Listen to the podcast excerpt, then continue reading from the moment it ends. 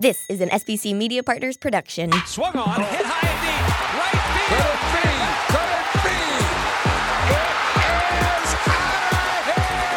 Phillies fans, these are your glove stories with Murph. Let's check in with Greg Murphy. Murphy, got a special guest, huh?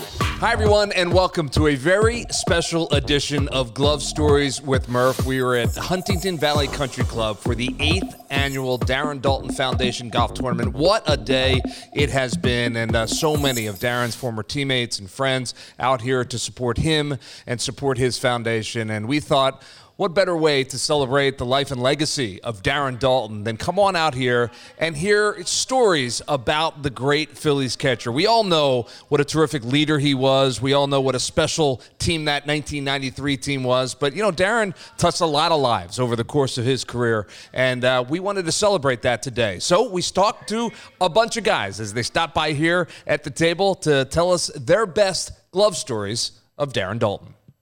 Here with Milt Thompson, and Milt, I know that you had a, a special relationship with Darren, and uh, well, he was an affectionate guy, was he not? He sure was. You know, he's my brother, and um, every time we would see each other, even after we were finished playing together and stuff, he would always come up, give me a hug, and kiss me on the cheek.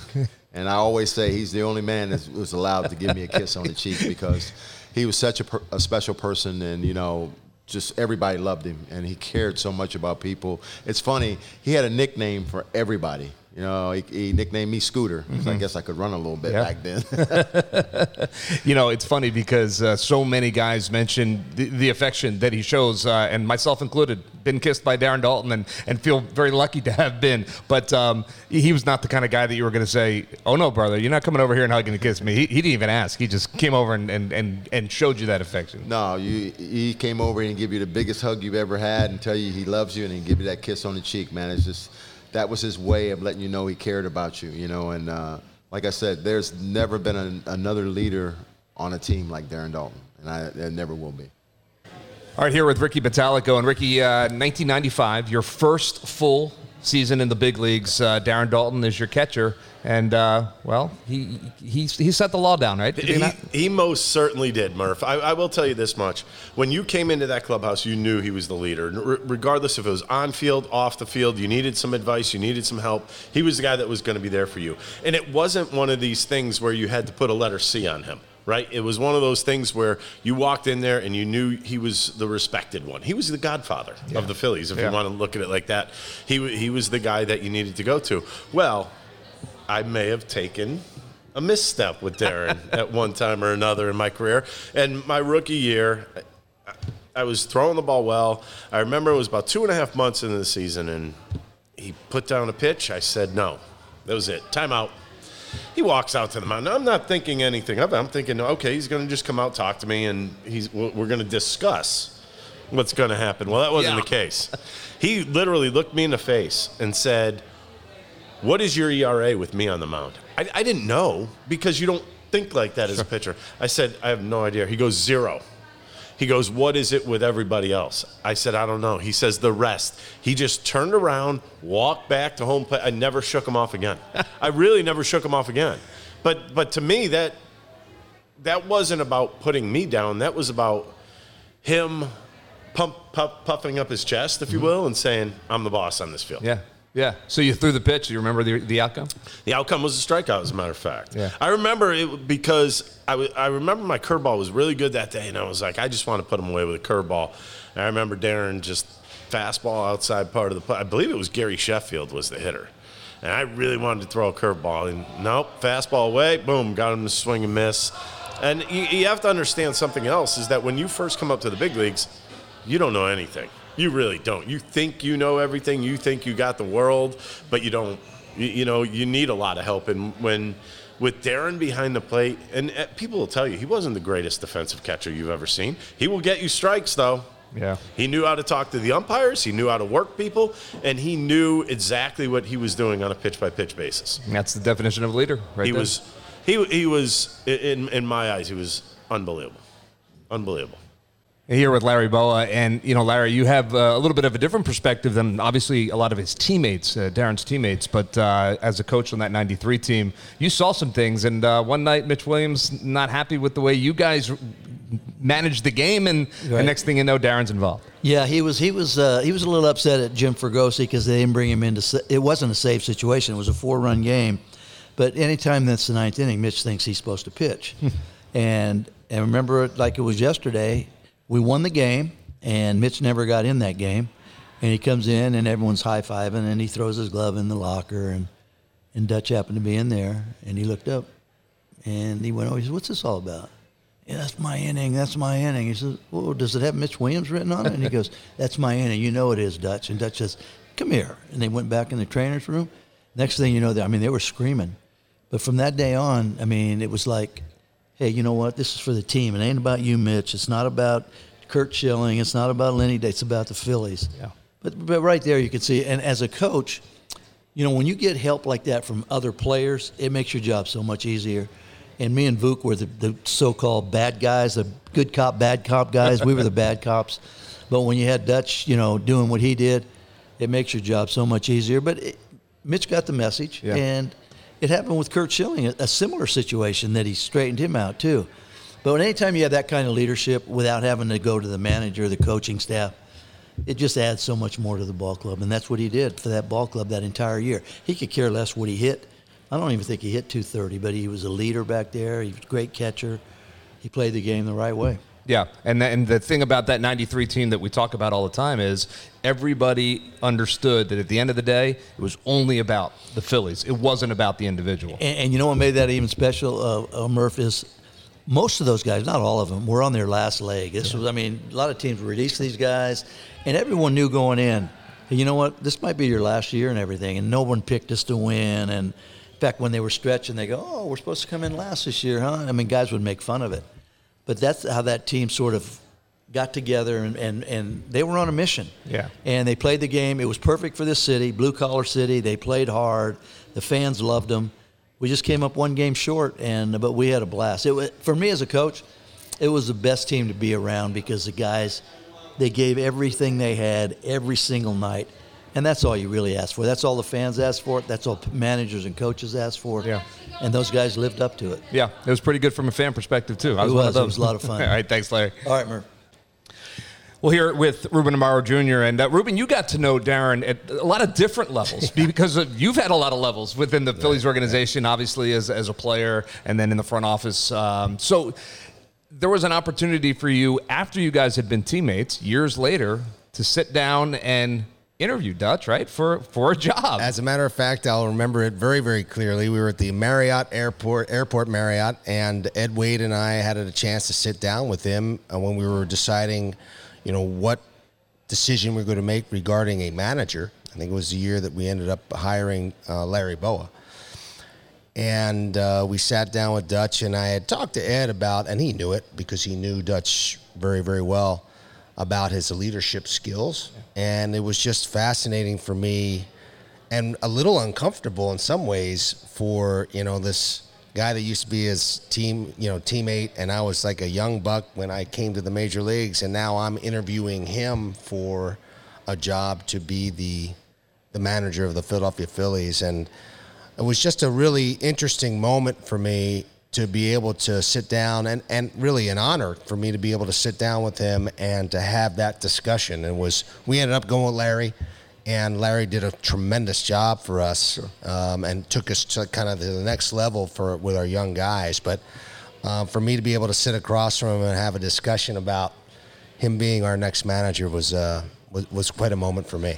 Yeah, and and the thing about Darren that uh, I guess you know years later you're sitting in that position of power in in in essence, but even as a young player, when Darren was the the, the leader of that team, he never made you feel like you weren't a teammate. You, you were you know you were always right there, and that's way he made everyone feel. You're absolutely right, and um, a- and even when I was feeling really intimidated, '92, I was a rookie, came from another organization, and was traded over and had an opportunity to play. And uh, fortunately or unfortunately for the Phillies, I ended up playing a lot because Lenny Dykstra got hurt, and I just remember Dutch being uh, being tough, but also being really supportive. Uh, I remember there were times And I understood it much, much better in 93 after I'd gone through the, the, the rookie process where I would sit down after a game, if we lost the game and I knew I did something that I probably shouldn't have done,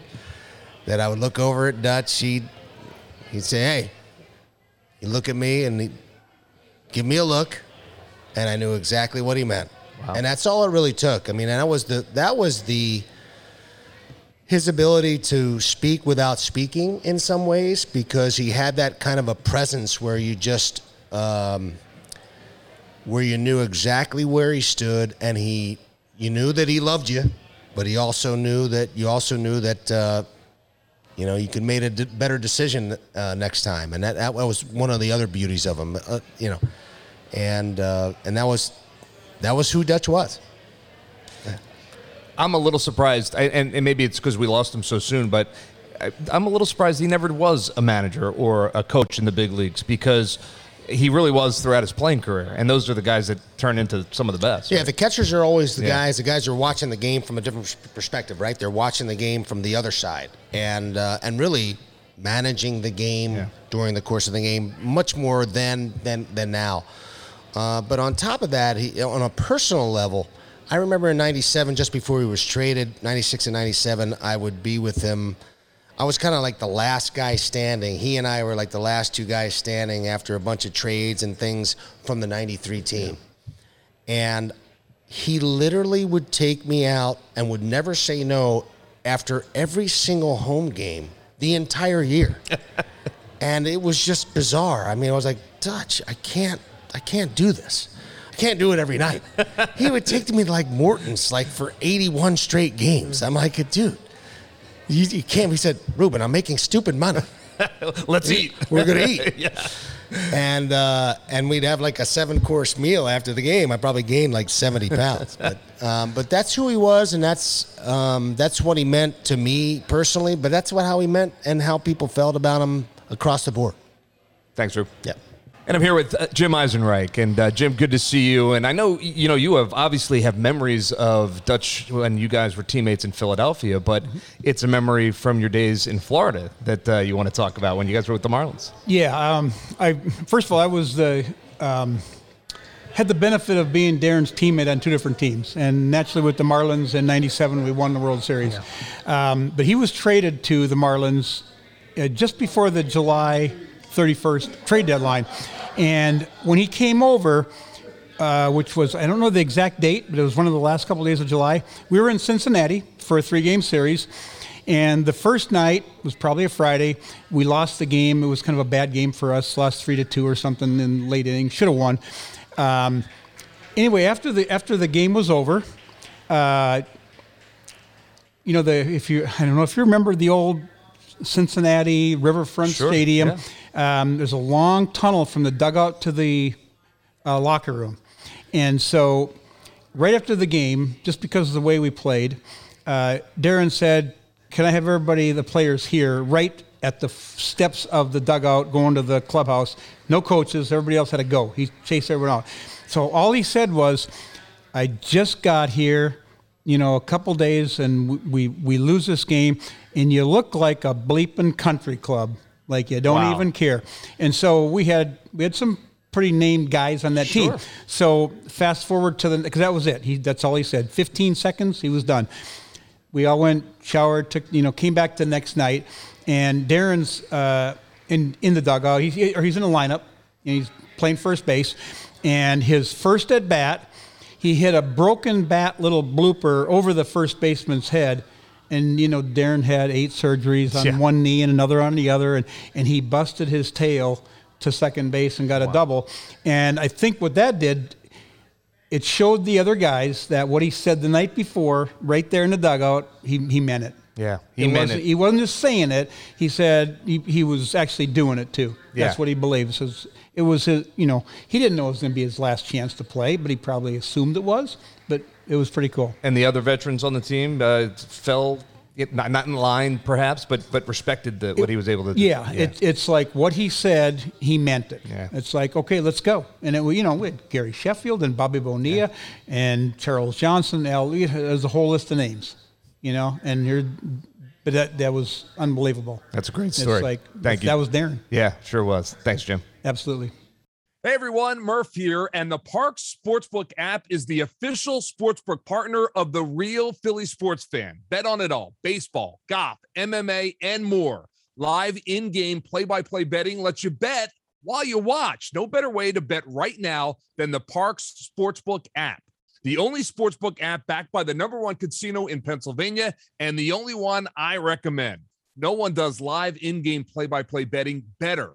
Bet the money line as it changes during the game on the Parx Sportsbook app. Plus, bet on individual player performances. In baseball, you can bet on hits, home runs, and pitcher strikeouts every inning. How about golf? You can bet on match winners, bet on leaders after rounds, and more. New customers sign up right now and get your first bet risk free up to $500. Just download the app or click parxcasino.com forward slash PA and use promo code ACTION. Do it now. Your first bet risk free up to $500. Just download the app or click parxcasino.com forward slash PA and use that promo code ACTION. The website has all the details. Get game previews, podcasts, and more on Twitter at Parx Sportsbook. You must be 21 and in Pennsylvania. Gambling problem? Call 1 800 Gambler. Glove Stories with Murph is brought to you by Red Robin. Whether you're hungry for a juicy gourmet burger with bottomless steak fries and an ice cold beer, or a crispy chicken tender salad and freckled lemonade, whatever you crave, there's something for everyone at Red Robin. So dine in or order curbside to go, delivery, or catering. Order online now at order.redrobinpa.com.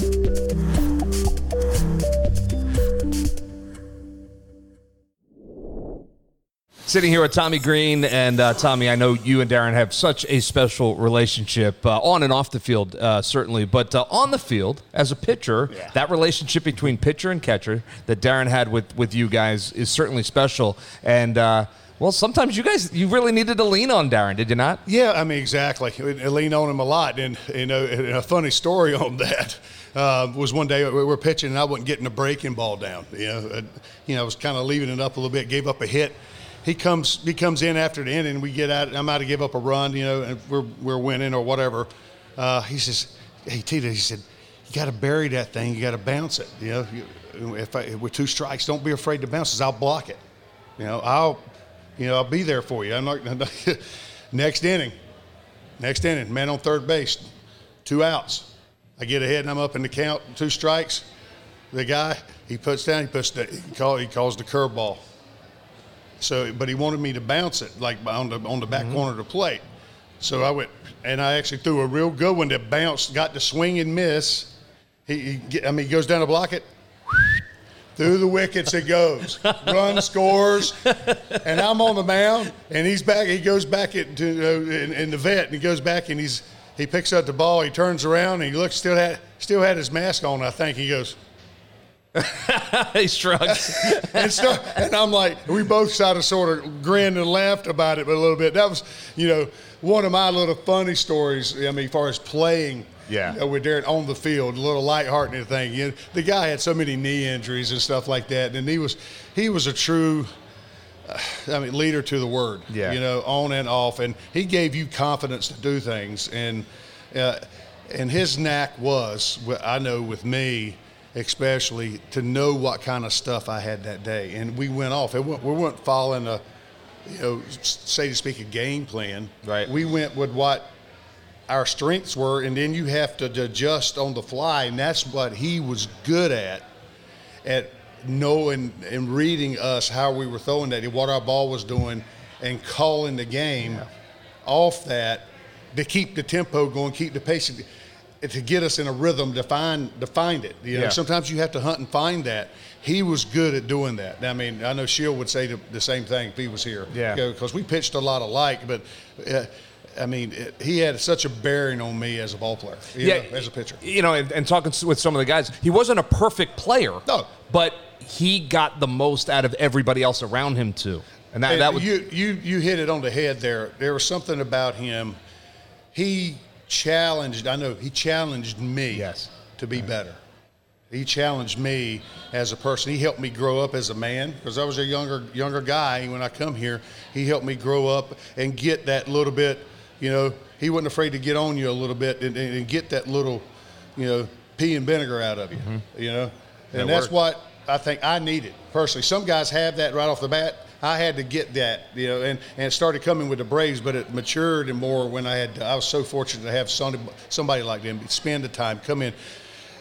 You know, it's not just getting on you. He was there to give you a pat on the rear too. If you're gonna get on somebody, you got to be able to give a pat in the rear. He was he was that guy. I mean, he was, you know, he had he'd give you that look and, and come up and he'd, you know, like we always say, the hug and the kiss when you come into the clubhouse or you haven't seen him in a little bit. You know, uh, that's what I miss about him. You know, I mean, it's it's that type of thing. He brought he. It's like these lights in these rooms right now. It made my day brighter. You know, every time I saw him because there's the smile, you know, the hug and the kiss, and I mean, it was just a pleasure to have known him and played with him, and I'm proud to be his friend. Well, for the record, you do that for a lot of us too. by the Well, I way, appreciate you, that, you do. I try. I try. I You try do. to. You know, I try to pay it forward, and I think Yeah. I think Dutch was that type of dude too. He tried to give it forward. I remember coming up. You know, when I come over here, if if we went out together or something like that, and if I went to pay for something, he looked at me. He says, "Leave your wallet in your pocket." He says. I, we take care of you. You pay it forward to the young guys, Yeah. and when you get older too. And I mean, that's the type of person he was. You know, he just, you know, he he did that with everybody. Yeah. So Love it. Thanks, Tommy. you got it, pal. Thanks for having me. All right, here with uh, Von Hayes. And uh, Von, I know you had a, a special relationship with Darren, not only as part of your baseball life, but but away from the field. You guys spend a lot of time together down in Clearwater, and uh, you know you got to know Darren on a different level, right? Absolutely. I mean, we um, we, we had golf matches. Uh, Darren would always bring in somebody, and we'd play scramble and two man scramble, that kind of thing. And uh, we were never teammates, uh, uh, but so we're always going against each other. But uh, and you you would never you won't meet a more competitive person than, than, than Darren Daulton, and uh, he- he's just a very good friend, and, and obviously missed by by not only his teammates but but the community as well. And uh, um, he's, this is just such an awesome format that they put together here, um, and it's great to be a part of it. Yeah. Not a surprise that uh, winning, no matter what he was doing, winning was important to Darren, and not not in a way that was in your face and, and arrogant about it, but it, but he believed that winning was the ultimate, right? I mean, whether it be golf or baseball or, or whatever he was doing. Even when I worked with him in, in the television side of things, he wanted to be the best television analyst that he could be. Yeah. Uh, that was Darren, right? Yeah, no, absolutely. And it wasn't, you know, most of us, you know, we're, we're professional baseball players.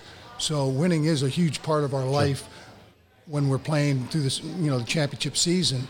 But Darren would take it further. I mean, he would, uh, on the golf course, he wanted to, he wanted to be the best he can be golfing. So, Yeah. like, you know, if, if you tied him one day and he gave you three, three strokes or you played him up even or whatever, the next day he was going to give you four strokes or five strokes to try to push himself. You know, that's the type of person he was, which was which was fine with me. I mean, if he wanted to give away his money, that was great. You know? yeah, you'll take it if, if he's going to give it away. No. Awesome. Awesome there, there stuff. was a, there was a there was a time one time I, I, I you know we were um, just finished a round and he asked me if I wanted wanted to play in a, a Food Lion tournament in North Carolina. You know, it was a celebrity event that he had played in a few years and they needed some celebrities. I said, yeah, absolutely. That sounds like a great idea. So I go down there with them and they had a they had a closest to the pin for the celebrities and they had prizes like I think one of them was a wave runner. They had a Harley Davidson, Yeah. and and um, and a um, and him and I, Darren and I went out to dinner last that the night before, and, and we had a nice time and had a couple, you know, what he would call social sparklers, Eh, you know. So we just had a, had a great time and may, maybe feeling it a little bit the next day, right? And so um, I, I ended up hitting a six iron about three feet from the hole and walked away with an 18 foot boat. Wow. And Darren, and Darren was so so ticked off because I, already had a I already had a boat, you know, at my house, and he's going, man, I can't believe I didn't win that. That is great. He, he was just so competitive and such a, such a good man. Absolutely. No, that's what we remember for sure. Von, thanks so much. It was good to All see you. Thanks for having me. Appreciate it.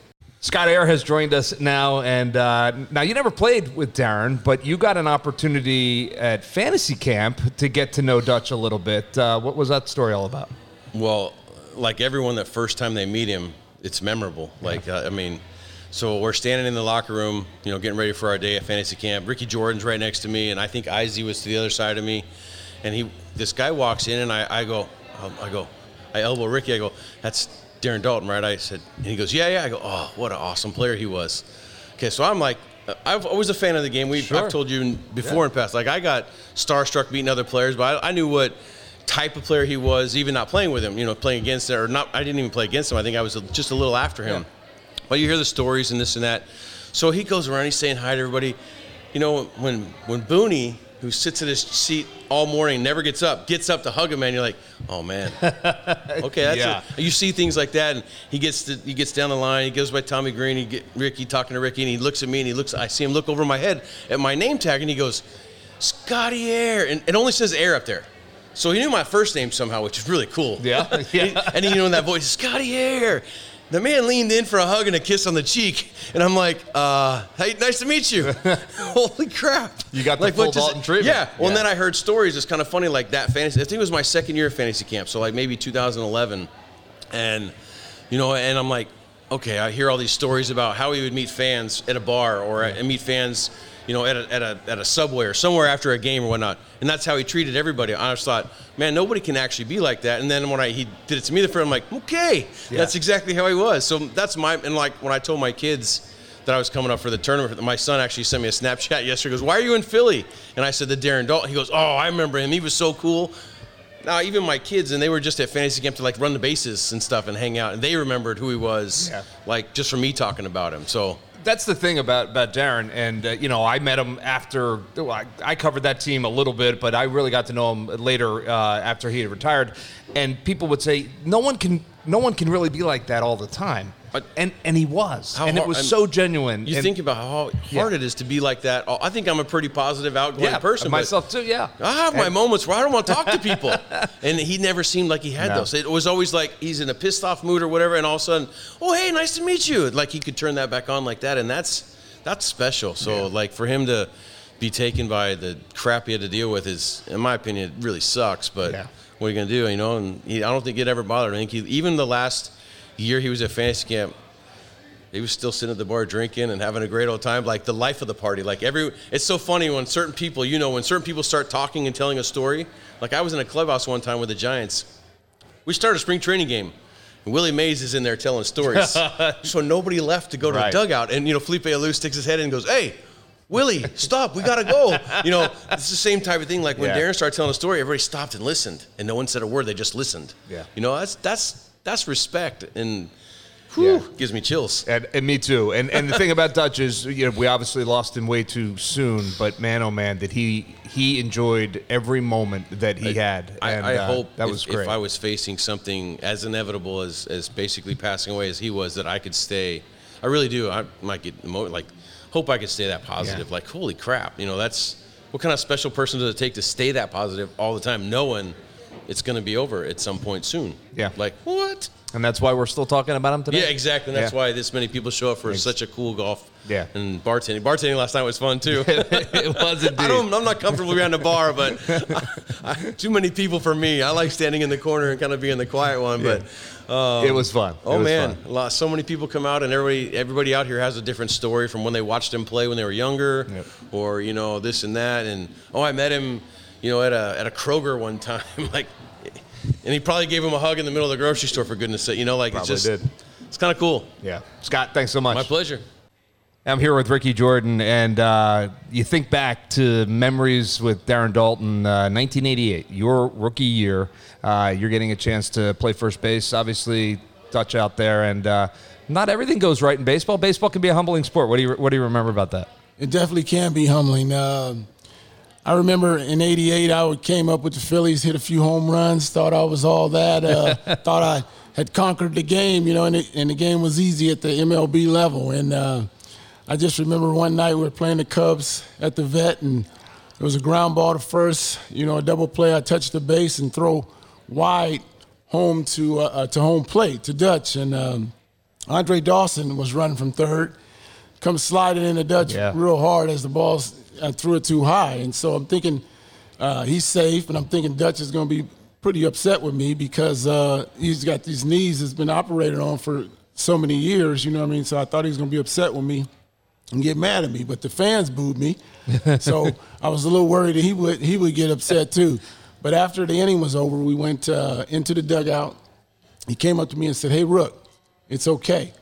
If you continue to play up here and play this game, there's going to be many more failures in this game." So I just think it was so encouraging for him to say that because I was flustered, you know, got booed and, and was a little bit down. But for him to come over and not think about himself and uh, have words of encouragement for me, uh, it was it was very good for me. Yeah, Is it fair to say about Dutch? Because we've heard stories uh, about Darren having to get in guys' faces as teammates, and, and, and then and then you, we hear this story. Darren had a knack for knowing exactly what button to push when and when to push it, right? Whether it be good or bad. Exactly. I mean, if you if you went out and uh, did something out there on the field that you shouldn't be doing, or you were showing lack of effort, all he had to do sometimes was give you that look. You know what I mean? And, yeah. And and he was a warrior. When he was on that field, he was a warrior. I mean, but the sweetest guy off of it, give you that hug, give you that kiss. You know, what I mean, always greeted you like that. But you knew. I mean, he he would get up in your face. It didn't matter who you were. I mean, and I was one of the nicest guys on the team, and he he's giving me the look like Yeah. you didn't make an effort after that ball or something. You know, you need to get on the page with us. We're trying to win games here. Ricky Jordan, good to see you. Thank you. All right, thanks, Murph. Hey everyone, Murph here, and the Parx Sportsbook app is the official sportsbook partner of the real Philly sports fan. Bet on it all baseball, golf, MMA, and more. Live in game play by play betting lets you bet while you watch. No better way to bet right now than the Parx Sportsbook app. The only sportsbook app backed by the number one casino in Pennsylvania, and the only one I recommend. No one does live in game play by play betting better. Bet the money line as it changes during the game on the Parx Sportsbook app. Plus, bet on individual player performances. In baseball, you can bet on hits, home runs, and pitcher strikeouts every inning. How about golf? You can bet on match winners, bet on leaders after rounds, and more. New customers sign up right now and get your first bet risk free up to $500. Just download the app or click parxcasino.com forward slash PA and use promo code ACTION. Do it now. Your first bet risk free up to $500. Just download the app or click parxcasino.com forward slash PA and use that promo code ACTION. The website has all the details. Get game previews, podcasts, and more on Twitter at Parx Sportsbook. You must be 21 and in Pennsylvania. Gambling problem? Call 1 800 Gambler. Glove Stories with Murph is brought to you by Red Robin. Whether you're hungry for a juicy gourmet burger with bottomless steak fries and an ice cold beer, or a crispy chicken tender salad and freckled lemonade, whatever you crave, there's something for everyone at Red Robin. So dine in or order curbside to go, delivery, or catering. Order online now at order.redrobinpa.com.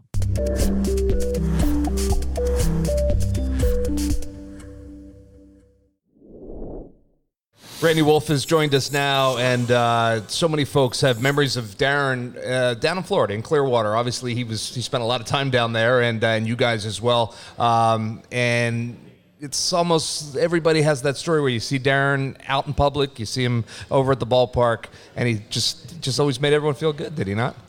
No, I mean, uh, you know, for me, it was it was an interesting thing for me because I just missed Darren as a player. I Yeah. got called up in '99. I think his last year was oh, what, 96? 97, uh, yeah, 97, yeah. 96. He got traded in '97, right, to the Marlins.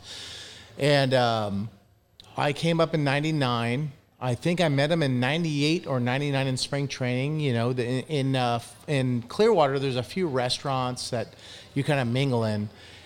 And the one thing that I think everybody knows about Darren, the first time you meet him, he's going to give you a kiss on the cheek, Yes, he is. and uh, it's it's uh, it's like an instant, like it's a shock at first if you're not used to it, and you're like, what just happened? I mean, every single woman I knew growing up, like, had a crush on this guy, you know, like. All these older women, like Darren Daulton, was like their guy, Right. you know. And then all of a sudden, he gave me a kiss on the cheek. I'm like, does that make me like, like retroactively hot because Darren Daulton gave me a kiss on the cheek. I could use this. I Yeah, could use yeah. this, but um, but no. And then uh, you get to know him over the years, uh, being a Philly of uh, whether he's in Philadelphia or, or you see him in Clearwater, and. Um, you know, it, it's it's pretty amazing because as as I've gotten older and learned like what happened with the '93 team, and how he was when I met him in '99 and and and on, you know, this whole idea of love, like like he every time I saw him after that, he would he would give me a kiss on the cheek. Love you, Wolfie. Love you, Wolfie. And then um, I, I heard about when Crucky gave his speech at um, his his funeral, talking about how he introduced like love into the clubhouse with those mix of like complete degenerates, and um, and it was genuine. Yes. Like I just remember how he was genuinely like, you know, you know, you'd walk away from him and see him at like, you know, Island Grill or whatever was in Clearwater, and you know, you'd talk to him for a little bit, have a drink with him, have dinner, and then it was like, all right, man, I'll see you. Hey, I love you, Wolfie, and you know, like, and and and for me. I love you, man. Like it was weird to say that, but like it was a genuine thing, and and it was something that wasn't lost on everybody who met and really interacted with Darren. Um, and that- that went on until I remember I, I I believe that the last alumni weekend was when I was there, and uh, just talking to him outside and, and just the whole thing, and it was at the hotel. We Yeah. had a few drinks and it was um, you know it, it, it was something that i always remember of just how he was the, the the connection that he really drew on people and drew on me um, it was it was pretty pretty damn cool Yeah. and uh, you don't forget those things The word that get, keeps coming up as we're sitting here doing and, and talking to you guys is genuine because it's so hard for folks that never got a chance to meet Darren to understand that he was like that. I mean, we see them as the rough and tumble kind of player, but he had so much love for all the people that he interacted with, and it was so real. It was. If, if he said it to you, which he did, and I could see it in your face, Yeah. you knew he meant it, and that's what makes it special. but it ma- it was weird Yeah, it was well, weird. Yeah. I'm like uh, I'm like, because I- we're, we're not used to that. I've never I've never played with you Right. and, and and I was a Philly, but I never played with you and I actually never played against you and and by the time I was in the big leagues you retired and and yeah I was a Philly but but we went out to dinner and and um, I saw him at you know certain places and but it was it was a genuine it wasn't it was that's the weird thing. It wasn't a disingenuous kind of like, No. "Hey, I love you, man." It Right. was like it was like you looked at you with like, eye, like lock eyes, where you're like, Make no mistake. This right, is real. and yeah. it was like, and and if you weren't used to it, it was like, oh, this is awkward. yeah. and then as you got to know him more and more, and and you and over the years, it was it, you could tell it was a very genuine thing, and and um, and I still I, I still recall like the one of the last alumni weekends with him, and just just how he was so genuine about it. And um, uh, you you think it was because he had this uh, this call to his his um, his demise, Yeah. right? And you Yeah, think like, oh, that's why, happening. right? But it wasn't. Like he was that way before all that stuff, which Right. which which makes it which makes it so much more uh, semi ironic, you know, Yeah. um, and and and so much more genuine as to his call to closeness with the people that were in his world. Yeah. Um, and uh, And not just ball players. It wasn't just no, no, no. It That's anybody thing. in a circle. Anybody in the in the circle widened. I'm Right, sure with with his life Yeah. as it as it as it grew, and you know, as me as, as somebody who was a, a you know, you know, I, I looked at big league ball players as closed off and and um, and and very kind of like against closeness and me meeting him before he was in the big leagues, I'm like, oh man, this guy kind of, you know, was so cool with me. And then I, you know, my first year in the big leagues, and he was, you know, just that how how he Yeah. was. It was just, it was, it's pretty, it's pretty amazing, um, how close he felt to, at least how he melt, how he made me feel as close to him Yes. Yeah. whether that was as a way of of uh, connection or just the way he was. Either way, it didn't matter.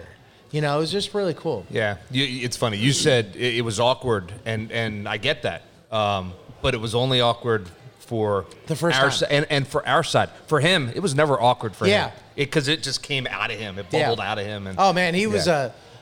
a. Let me tell you what. If if if you knew Darren Daulton, you were kissed on the cheek. That's the truth. He was the Morganna of cheekness. You know what I mean? He would love to hear that. He would love that. Yeah. Yeah, no doubt. And that's why there's so many people here today celebrating him. Randy, good to see you. Thanks for stopping uh, by. Awesome, man. Thank Okay. you very much.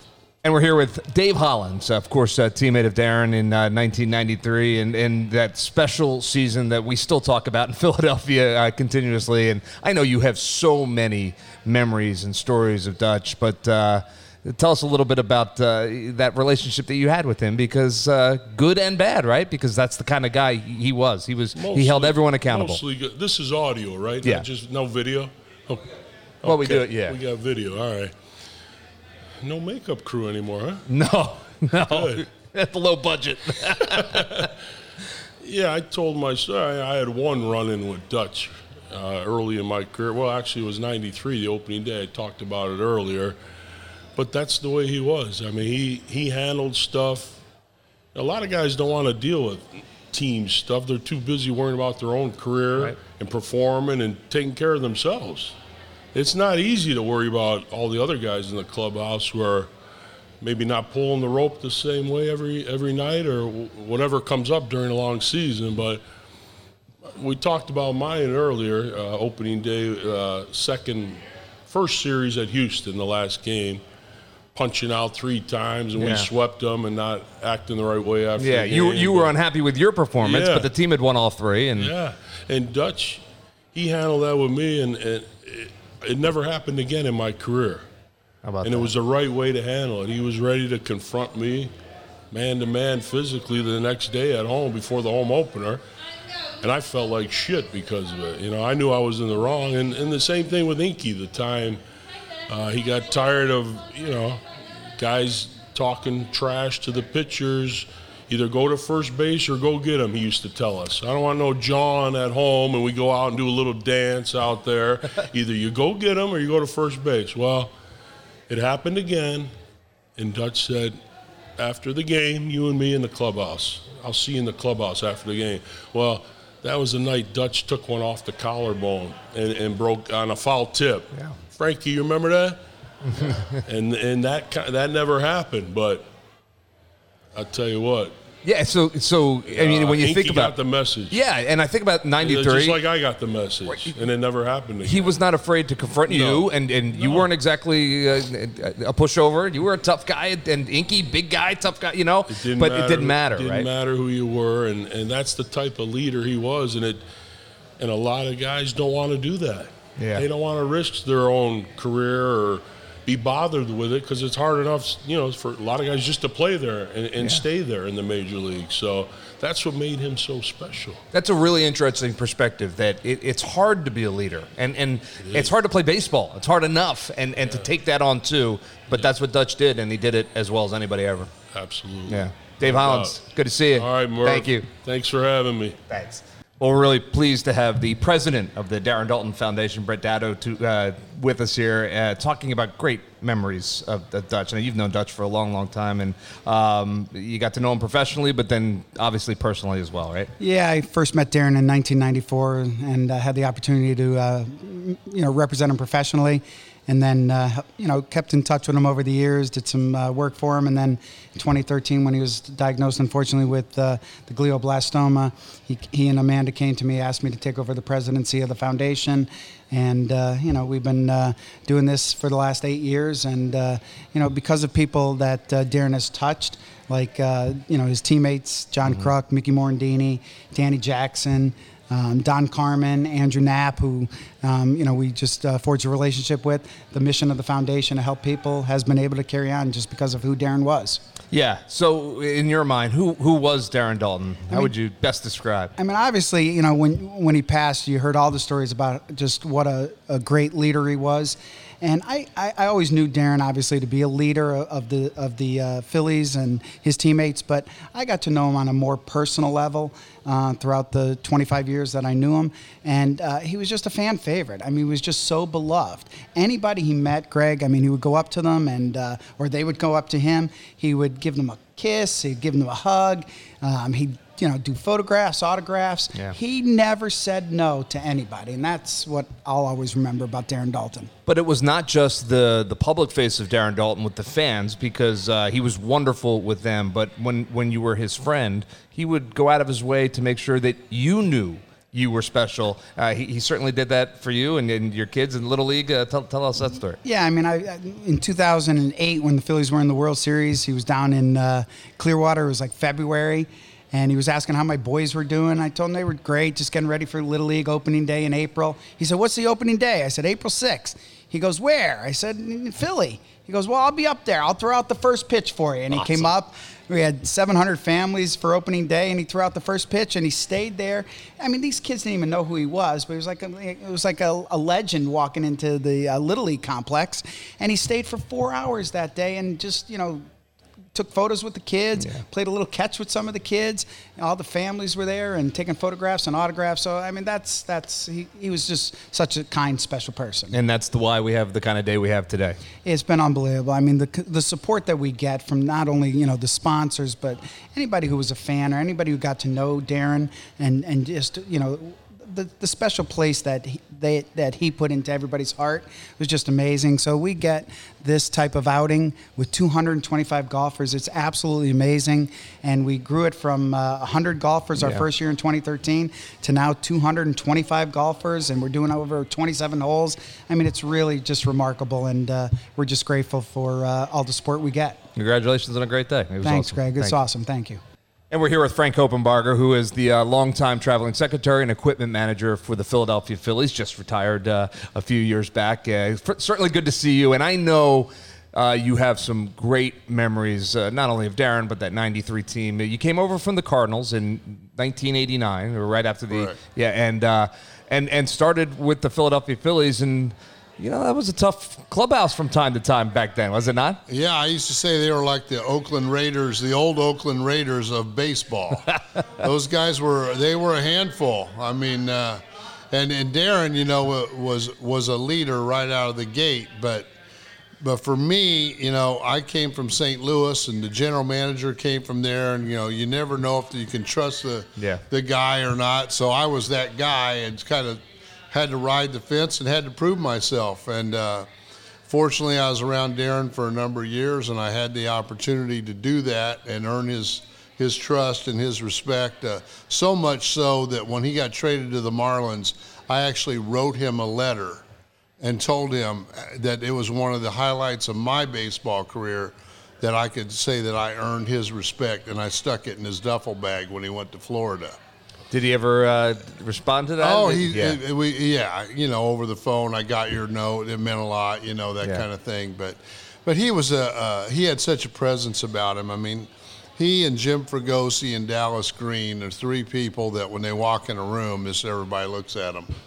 And you know, he was he was that way in the clubhouse. Um, for me, you know, I have a lot of bosses when I was working in Yeah. the clubhouse. Every player, all the coaches, a manager, and it's hard to please everybody. And every once in a while, it get a little bit testy in there. But Darren always had my back, and I really appreciated that. And and if if I needed to really go to him to to say a word to somebody, it was done. And you know, not out loud or anything else, but I never had any more problems. So. You know, it's funny because we hear obviously we hear the stories player to player, coach to player, um, but you know there's such a, uh, a support system in Major League Baseball, beginning with the guys inside the clubhouse that are the equipment manager, the, the guys that are working in there, and they are every bit of as, as important as everybody else that's in that clubhouse. But sometimes you need someone like Darren to make sure that everyone understands that, right? Uh, correct. You know, it's it's uh, it's a big job. It's a lot of details, and and you know you're you're sort of like an umpire. You know, if you're if you're having a good game, they don't notice Exactly. you. But if if one little thing goes wrong, then you know it's magnified, and you're the bad guy. But uh, he had a good head on his shoulders, and he always. Uh, you know, he always understood, and, and if you just talked to him about the situation, you know, he would he would have your back for sure. But uh, he was he was a remarkable person, great great guy to be around. I'm thrilled that I was able to be his friend and, and work with him so many years. Frank is uh, good to see. you. Always good to see. you. Always good to see you, Murph. Thank you. Well, we sure hope you enjoyed that special edition of Glove Stories with Murph, celebrating the life and legacy of Darren Daulton here at the Darren Daulton Foundation eighth annual golf tournament. Uh, hearing from his teammates uh, and the guys that uh, he touched in so many different ways. It was really a lot of fun. Certainly a lot of fun for us. We hope it was a lot of fun for you. Uh, we are in between Major League Baseball seasons, but that does not mean that the podcast is going away. We hope to have a couple of more specials over the offseason and then rejoin you again uh, in spring training and start Glove Stories with Murph season two coming up. So we appreciate your support this year and we hope to talk to you soon. We hope you enjoyed this edition of Glove Stories with Murph, brought to you by the Parx Casino Sportsbook app and the great folks at Red Robin. Glove Stories with Murph is presented by Parx Casino Sportsbook app and Red Robin and is a production of SBC Media Partners. The engineer for Glove Stories is Chad Evans. Cindy Webster is our marketing and guest relations director, and our executive producer is Roger Haddon.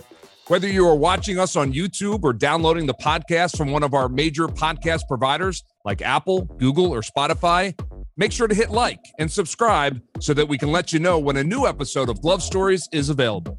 We'll release new episodes weekly throughout the 2021 Major League Baseball season.